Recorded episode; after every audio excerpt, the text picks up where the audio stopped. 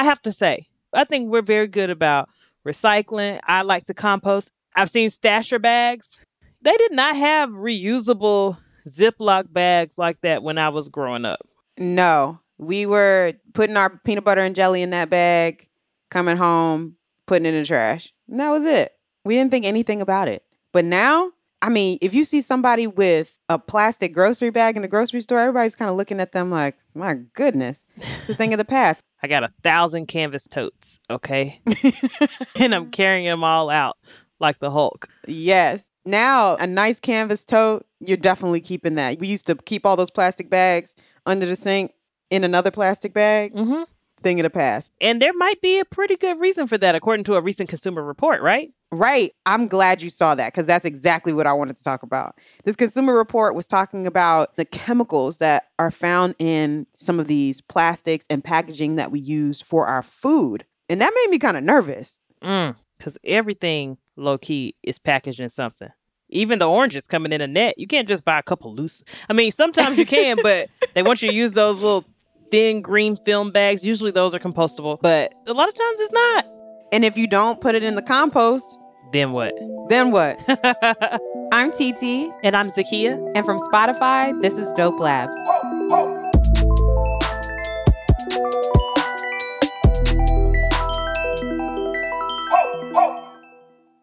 Mom deserves the best, and there's no better place to shop for Mother's Day than Whole Foods Market. They're your destination for unbeatable savings, from premium gifts to show-stopping flowers and irresistible desserts. Start by saving 33% with Prime on all body care and candles. Then get a 15-stem bunch of tulips for just $9.99 each with Prime. Round out Mom's menu with festive rosé, irresistible berry chantilly cake, and more special treats. Come celebrate Mother's Day at Whole Foods Market.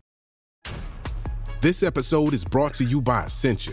A better you starts with better hydration. Essentia is on a mission to inspire people to do what matters most. Their proprietary ionization process transforms water from any source into ionized alkaline water, providing water that's 99.9% pure with a pH of 9.5 or higher.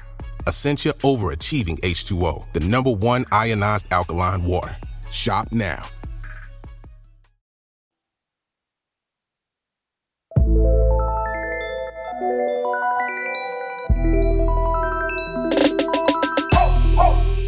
Welcome to Dope Labs, a weekly podcast that mixes hardcore science, pop culture, and a healthy dose of friendship. This week, we're talking about the chemicals that are commonly found in food packaging and lots of consumer products. We want to know more about them and how they impact our health and environment. Let's get into the recitation.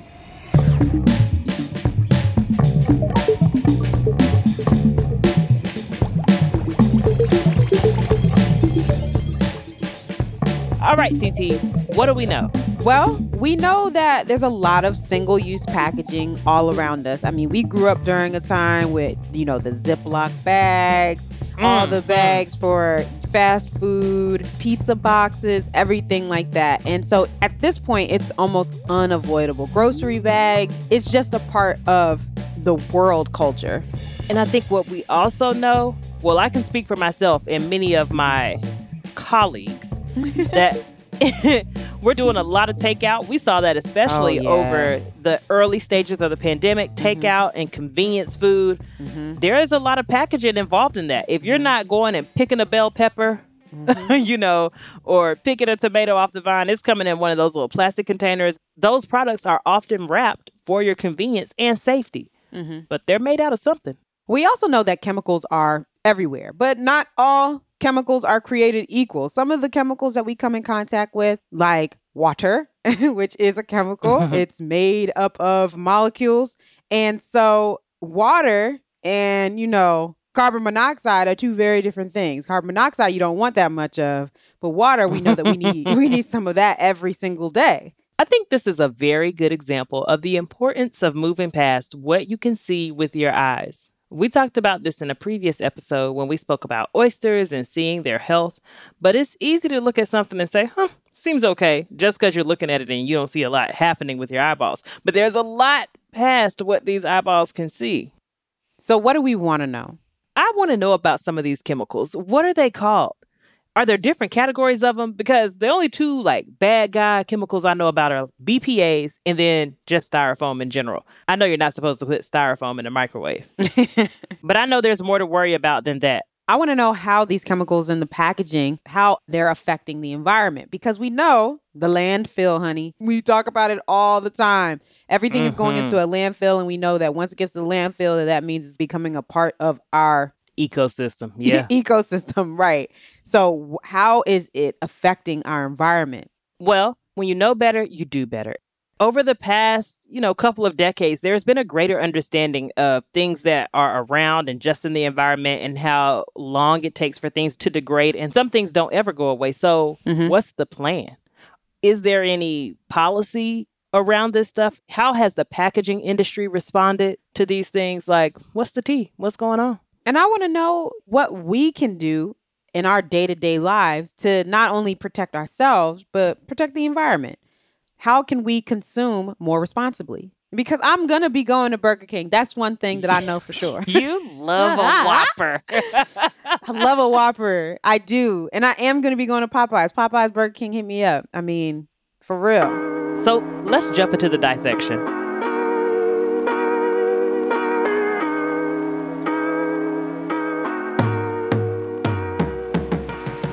Our guest for today's lab is Justin Boucher. My name is Justin Boucher. I'm the operations director at a nonprofit science research and communication organization called the Food Packaging Forum Foundation. The Food Packaging Forum Foundation researches the chemicals found in food packaging and its environmental impacts. So you've been hearing Zakiya and I say this term forever chemicals. And a forever chemical is defined as a PFAS, which is PFAS. And we asked Justin to explain at a basic level what PFAS are and where we can find them. We use the term PFAS, P-A-F-A-S, and it classically stands for per and polyfluoroalkyl substances. And the current definition, according to the OECD, the Organization of Economic Cooperation and Development, is that PFAS are any fluorinated substances with at least one fully fluorinated methyl or methylene carbon atom. And the main thing to know about these, very simply, is that these are molecules characterized by having carbon atoms attached to fluorine atoms. And this bond that Justin is talking about is the strongest known bond that exists. You think the bond between JT and Young Miami is strong? Well, this is stronger than that. this means that it's virtually impossible for this chemical to break down. The chemical properties of PFAS make them very useful for many consumer products. The chemical structure, this carbon fluorine bond, makes them have a high water and oil repellency, as well as being very thermally and chemically stable. And research recently, over the past few years, has shown that they're used across many, many products in really practically all industries. There was a study in 2020 published by a research group that found over 4,700 different PFAS chemicals identified by the OECD that are known to be on the market or have been developed somewhere and used sometime. Justin says that PFAS has been found in some climbing rope, guitar strings, ski wax, artificial turf, and some cosmetics. Cosmetics, not my skincare, not my foundation. All of those things, basically, PFAS are there. PFAS are found in lots of food packaging materials, but PFAS are man made chemicals. And the problem is exactly what we just talked about. They don't degrade. So they stay around essentially forever, which is why they're called forever chemicals. Many of them can start to break down in the environment a bit. Some of them break down more than others, but none of them really break down completely. So we asked Justin to explain what makes PFAS stick around so long.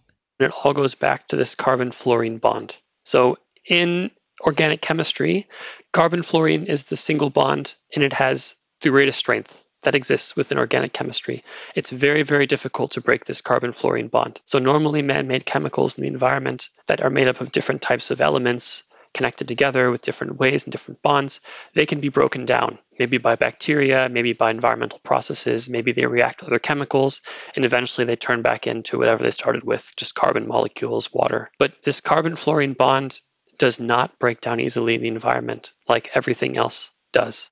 And when we say break down easily, That still takes quite a bit of time. Paper takes two to six weeks to completely decompose. An apple core takes two months. Now, contrast that with a plastic bag. We're talking 10 to 20 years to decompose. Right. And if that plastic bag has PFAS in it, those chemicals don't decompose with the plastic. They stay around for hundreds and hundreds of years. Over the past couple years, PFAS has been found in paper, in cardboard food packaging, plastics, and in some metal coatings. PFAS coatings are applied to these packagings to create a water and grease resistant food packaging like with burger wrappers or pizza boxes. And that's the reason why your pizza stays in the box and doesn't fall through the bottom by the time it gets to you. And unfortunately, it's not as simple as avoiding one type of packaging or food company. Every food packaging material is different, right? Because your, your food packaging doesn't come with a list of ingredients like your food does. You don't know necessarily what's in there. So you might have one plastic or paper plate that is comparatively fairly clean, so to say, right, compared to one from a different manufacturer that uses their own formula, we can't point the finger and say this one packaging is different or better from this packaging because we don't have the data. But all we can say is that generally, right, non inert materials migrate chemicals. We know that there are thousands of chemicals that could be used in this type of food packaging, but because we don't know what's there, we take a precautionary approach with how we use it to avoid potential chemical exposures that we don't want to have. A non inert material is a material that will change over time or decompose. An inert material won't change at all. So there's no chemical reaction that occurs in its lifetime. It may seem intuitive to avoid those chemical exposures. You can say, well, I'm not eating the wrapper, so. I have accidentally done that. Mm, haven't we all? You know when you you eating a burger and the cheese is on the wrapper and you want to Yeah. get that little bit. Yeah, I've eaten it. you should have left it behind, friend. It's too hard. Justin says we should be concerned about how these chemicals might migrate into our food. It's one thing for the chemical to be in the packaging, it's another thing for it to then actually move into your food, a process called migration, and then expose people who are eating that food, right? There was a recent study that came out that showed that PFAS migration increased when the food had a high fat content, when it had a high salt content, when it was acidic, and during higher temperatures. Uh, I think I saw something on Netflix that told me that those were all the components of good food. There's a whole cookbook about that. yes, and that sounds like all of my favorite favorite treats. high fat, high salt, and hot. Okay, and I think a Mhm. lot of us microwave our food when we get home, and a lot of time it's in the packaging. So yeah, that's not good. And the reason for that is because plastics and also paper and board are what we call non inert materials, which means that the chemical structure of these materials is not fixed. The chemicals inside the material are not bound and they don't stay in the material. They're kind of able to float and move and migrate into the food, right? So when you expose these non inert materials to lots of heat, the molecules move more. Those molecules are Cupid shuffling right on out of the paper and into your meal. That's wild to me. One of my friends told me that she got rid of all her plastic Tupperware and only uses glass. Mm, She might be onto something. she's ahead of her time, and Justin agrees. A really simple thing to do to avoid exposure to chemicals in food packaging in general is to instead use what we call inert food packaging materials. And the most common examples of this are stainless steel, glass, and many kinds of ceramics. We wanted to learn more about some of the environmental and health impacts of PFAS. According to Justin, there are two factors that go into a risk assessment. One is exposure to a chemical, so how likely are we to come into contact with it? And number two is the hazard of the chemical. So, is it going to cause an adverse effect on my body or the environment?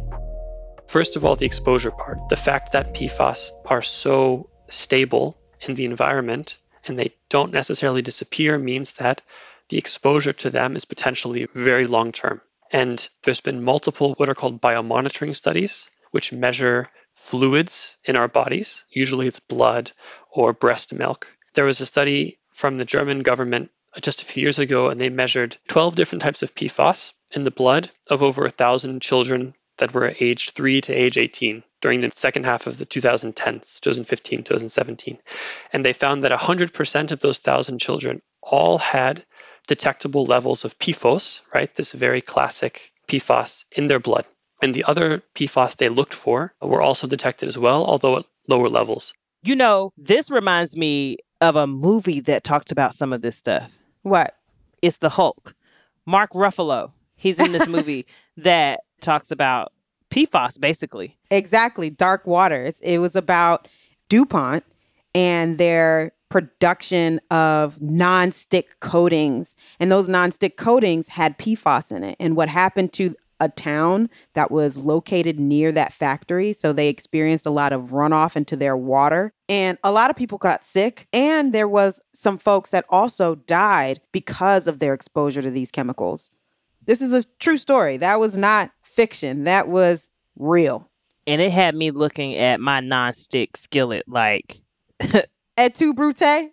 And it seems like we need to look at everything your Ziploc bag, the wrapper, like mm-hmm. rope. I mean, just everything. Justin told us there are lots of studies measuring PFAS exposure in the environment. Most commonly, they measured groundwater, they measured ocean water around the world. Big ships went around, took water samples off the side of the boat, checked for PFAS concentrations. And these studies are measuring PFAS in groundwater, ocean water, one study even measured PFAS in the blood of Arctic seals. Mm. I hate to tell you, but the results showed that there were PFAS in both the ocean water and in the blood.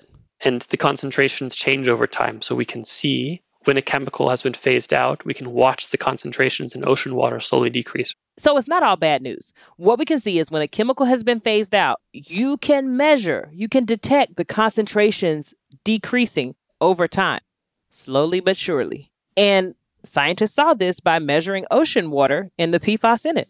Justin told us about another study from just last year, so 2021, where they tested the breast milk of 50 mothers and they were able to detect PFAS in every single one of their breast milk.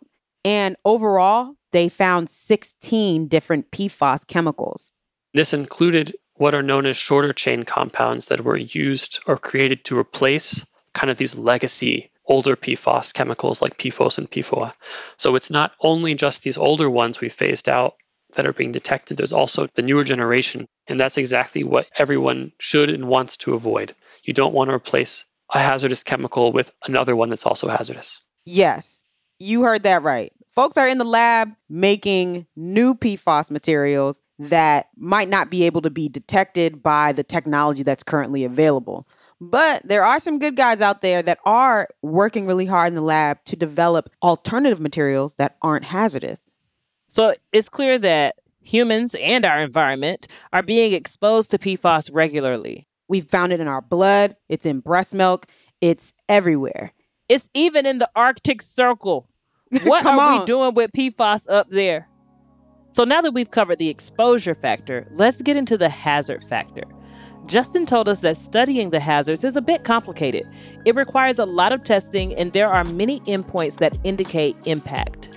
Over the years, various PFAS have been reported in the scientific literature to be associated with various different health effects that were adverse. It doesn't apply to all chemical or one chemical, but there's been reports of associated metabolic and cardiovascular disease, adverse developmental effects in fetuses and in children. And there was a more recent study that looked into PFAS exposure and the effects on the immune system function, especially in the context of antibody responses to vaccines. This became a topic with the COVID vaccine. And there was some evidence to show concern that PFAS exposure, at least some of them, may contribute to reducing our ability for our immune systems to function. This is wild. Yeah, I would have never guessed that PFAS and the COVID vaccine would overlap in any way. Yeah, yeah. I, I don't like it. It's scary. it really is. When we consider the body of research on PFAS, remember, Justin told us there are over 4,700 types of known PFAS, and they're kind of different. They're really different, actually. But when we consider where the most research is on PFAS, there are two most popular ones, and they are PFOA and PFOS. They've been investigated for decades, and after lots and lots of research, they were found to be persistent and harmful, and they were banned globally under the United Nations Stockholm Convention for almost all uses worldwide. So except for very, very few uses that are limited. They're just not allowed to be used everywhere. The United States signed the treaty but has yet to ratify it. So legally, nothing has to be enforced. It's really difficult to study sometimes the effect of these chemicals because it's not possible or even ethical to do science experiments on people, right? We can't just expose someone to a chemical and see if they get sick or have some disease in 20 years. So instead, scientists have to rely on doing animal studies, often with mice or rodents, to really understand what the effects could be. We also use what we call in vitro studies, so in petri dishes looking at bacteria, or using computer models, comparing the properties of a chemical to other chemicals to see if we expect the effects to be similar. And there are recent studies looking at various PFAS that linked them to different endpoints, including more developmental effects in these rodents, reducing their birth weight, reduced survival rate of some of the rodents that were exposed. There's kind of an increasing level of concern for this group of chemicals as more and more people look into all these different endpoints. So this is wild because multiple things are happening here. Mm-hmm. As soon as somebody says, okay, we've identified this type of PFAS that is harmful, the company says, all right, slight change, new chemical. So if you're still looking for old chemical X, people are now using chemical Y. Mhm. And does that even matter anyway? Because that treaty hasn't been ratified. I have questions. Exactly. So these companies are doing whatever they got to do to skirt skirt the regulations and still get what they want, which is us consuming their products at a high rate so they can get those dollar dollar bills. So if we know this, I mean, somebody has to care, right? Mm-hmm. Are there any policies or industries that are responding to this? What are folks doing to address these issues? So, in the EU, at least, there's a law that the manufacturers of food packaging are legally responsible that their food packaging is safe. Now, the exact way that they ensure that they're safe isn't always exactly clearly prescribed based on the food packaging material type. And for paper and board food packaging in the European Union, there's not currently what's called harmonized regulation. Plastics, for example, have a much more detailed regulation with a very specific list of chemicals that can and cannot be used. Paper and board does not yet have harmonized regulation for this that gives exact guidance, but it is the legal responsibility of the food packaging manufacturer that the product that they put on the market is safe.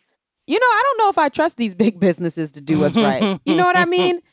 Like, that's a lot of responsibility. And with that responsibility means changing your processes, which means you might be spending more money on packaging.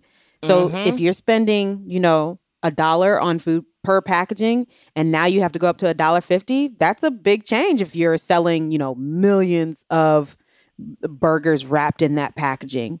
They're saying it feels like some competing interests there, you know? Yes, and if it's not enforced or it's not regulated like that, Justin's talking about the European Union. I don't know what they're doing in the United States, but I have a feeling it's not always the right thing. Mm-mm. Because there are just so many of these PFAS, it takes a lot of time and resources to test every one of the chemicals. It can take years to complete the test needed on one endpoint or multiple endpoints. So there's a growing call from lots of different stakeholders and consumer health organizations, especially, to look at PFAS as a group and apply what's called the precautionary principle, which means if we don't have data yet to absolutely determine that a chemical is safe or is not safe, we don't just assume it is. We need to err on the side of safety and, rather be precautionary and not take unnecessary risks with chemicals we don't understand enough about. That makes a lot of sense. I would rather err on the side of safety when it comes to these chemicals that are essentially going to end up in inside of my body and bloodstream and everything. In the EU, there's a political initiative gaining traction called the Chemical Strategy for Sustainability. It outlines goals for improving chemical safety in the next few years, and that includes PFAS. There's a group of five member countries in the EU that are developing a restriction proposal that's going to try and propose to restrict or ban PFAS as an entire group from entire uses without having to spend the time to look at each chemical individually. And there's a lot of people who are really big proponents of this because they see it as being precautionary and also much more effective than playing what some scientists like to call whack a mole. And there's been similar movements on PFAS concerns in the US too. The federal government is starting to look at PFAS in drinking water, but on a state level, Individual states like New York, Maryland, Washington, Connecticut, Vermont, Minnesota, and a few others are addressing PFAS, including those found in food packaging, through legislation. This has been seen as good from a lot of consumer health organizations. It's led to a bit of confusion and a bit of chaos, unfortunately, of course, because each of these states, they're not necessarily coordinating with each other. They're all setting different requirements for which chemicals are allowed, what kind of reporting manufacturers have to give them to be able to sell food packaging in their state. The timelines are different when these new laws come into force. And this has really created a headache for a lot of the food packaging manufacturers we've spoken to who really don't know what to expect. This is a great point. You know, nothing's going to happen overnight. So it could take a long time for us to see the effects of these new laws because a lot has to change. So let's take a break. And when we come back, we'll get into how companies are responding to PFAS concerns.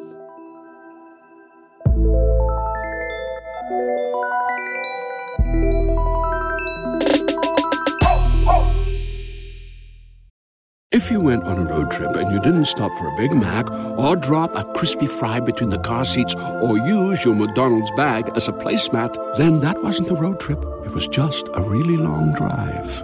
Ba-da-ba-ba-ba. At participating McDonald's. Today, healthier is happening at CVS Health in more ways than you've ever seen. It's wellness destinations for seniors, including select locations with Oak Street Health and CVS Pharmacy. It's doctors, nurses, pharmacists, and everyone in between, offering quality care and support virtually, in person, and on the phone. It's in-home evaluations through Signify Health and meeting mental health needs through Aetna. And those are just a few of the ways healthier is happening. To see more, visit cvshealth.com slash healthier together. CVS Pharmacy, Oak Street Health, CVS Specialty, Signify Health, and Aetna are part of CVS Health. Eligibility and services vary by location and individual.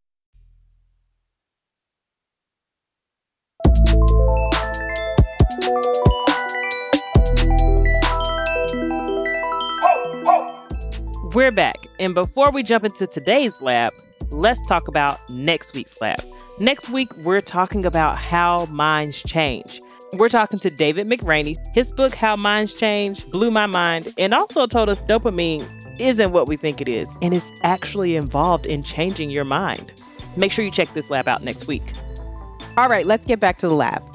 We've been talking with Justin Boucher all about PFAS, what they are, how they impact the environment and our bodies, and the policy response.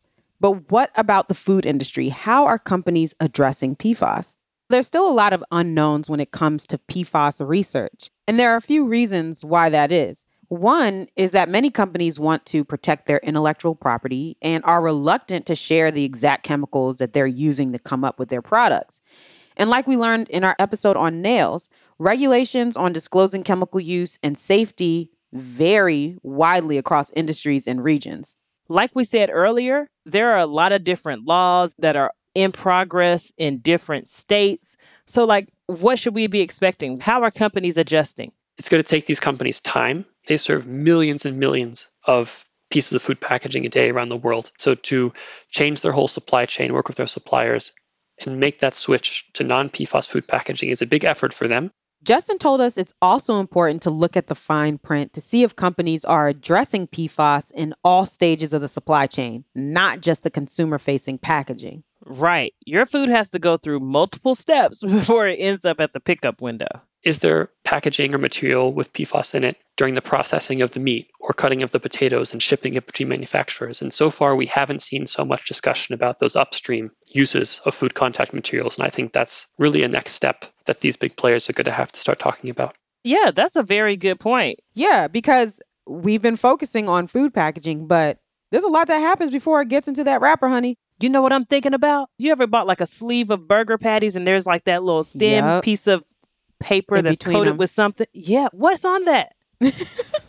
And we said earlier on in the episode that you can also find it in metals. And so when we're thinking about any of the machines that are used to grind up meat, to cut up slices, to do anything, there Mm. potentially could be PFAS in those metals. Nobody been saying nothing. Yeah, conveyor belts, Oh, bins, I don't want to think about my food on a conveyor. I don't want my food on a conveyor belt. big big vats. All of Mm. these things are coming in contact with your food, and you have to think about that. I'm gonna know my next chicken's name. Henry, you've been good to me. this has been a lot, okay, to be fair. And you might be tempted to panic because it's very overwhelming and it feels like there's literally nothing we can do. PFAS are everywhere, they're all over us, they're all up in our business, and we can't escape. But Justin says that we shouldn't panic, and it's not totally on us to manage PFAS. I really want to avoid people from panicking and feeling hopeless and thinking that this is their responsibility.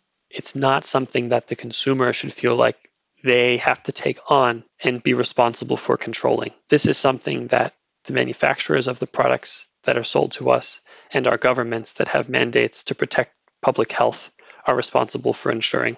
Justin says that the solution to PFAS might be bigger than simply trying to replace PFAS with less harmful chemicals and instead considering a completely different food packaging system. I think it's time that we start to think about ways that we can improve the system at its core rather than trying to play catch up and design new chemicals just to stick with the same kind of lifestyle. If you think about single use products like paper and plastic wrappers and plates and cups, 50 years ago, we were relying on reusable materials. We were relying on reuse. You know, we were using ceramic plates in restaurants and, and glass containers. And this change towards this convenience throwaway lifestyle is really when we started to see this environmental pollution start to begin.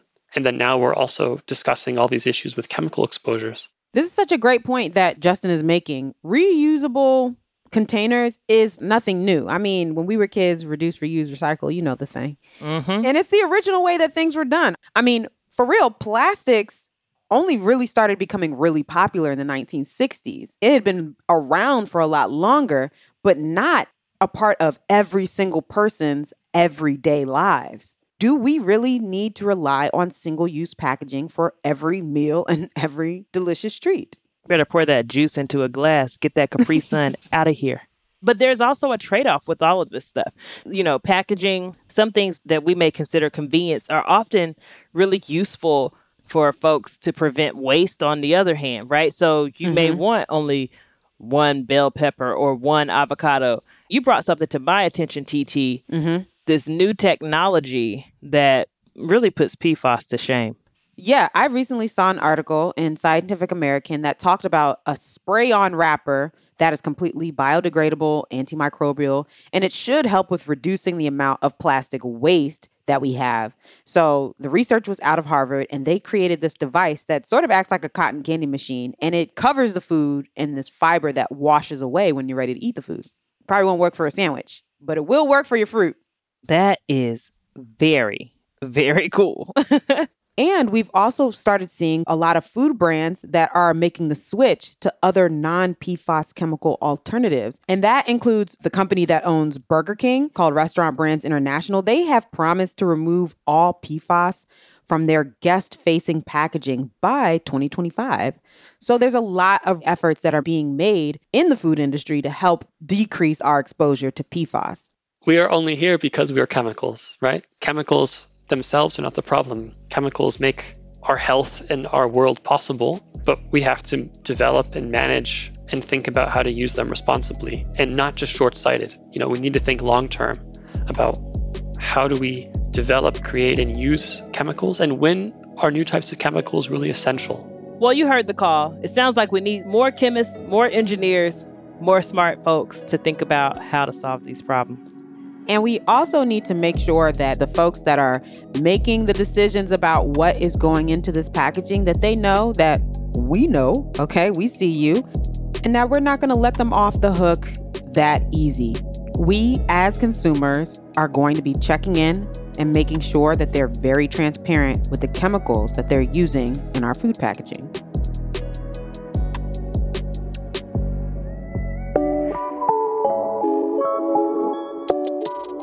It's time for one thing. I gotta admit, this lab made me think about things differently. And my one thing is gonna focus on this new device that I got as a gift, and it's called a Lomi. The Lomi allows you to put your food scraps and waste into this little bucket and it basically simulates decomposition. You can add these little microbial tablets to it if you want to, but it just breaks down your food with heat and grinding into basically soil And every time I am stunned. Wow. And the soil even changes based on what I put in. I put a lot of leftover fried rice and orange chicken in recently. And I said, ooh, that was greasier than I thought. So you can use that soil to then put it in my plants. I guess that's what compost is, but every time I'm like, no, you can't do this. this is alchemy. My one thing this week is for everyone to kind of look up what they have locally to be able to start composting if it's something that sounds interesting to you. So, locally for me, there's Compost Crew, also another organization called Apex Organics. So I really encourage everyone to just do a quick Google if you're thinking about composting or wanting to reduce the amount of waste that you have coming out of your home. Do a quick Google search and find your local compost company.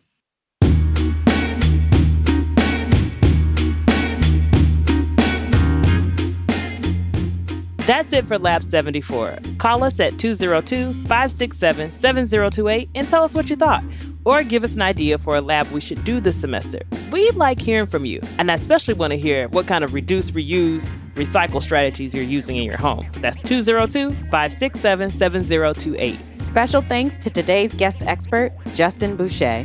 You can find Justin on LinkedIn and you can learn more about the Food Packaging Forum at foodpackagingforum.org or on Twitter at FPF Foundation. And don't forget that there is so much more to dig into on our website. There'll be a cheat sheet for today's lab, additional links and resources in the show notes. Plus, you can sign up for our newsletter. Check it out at dopelabspodcast.com.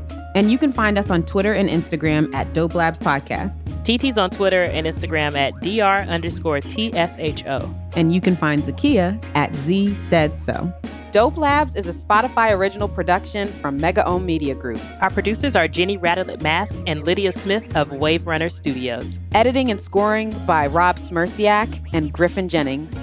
Mixing by Hannes Brown. Original music composed and produced by Taka Yasuzawa and Alex Sugiura. From Spotify, creative producer Miguel Contreras. Special thanks to Shirley Ramos, Jess Borzin, Yasmin Afifi, Kamu Elolia, Teal Kratke, and Brian Marquis. Executive producers from Mega O Media Group are us, Titi Shodiya and Zakiya Whatley.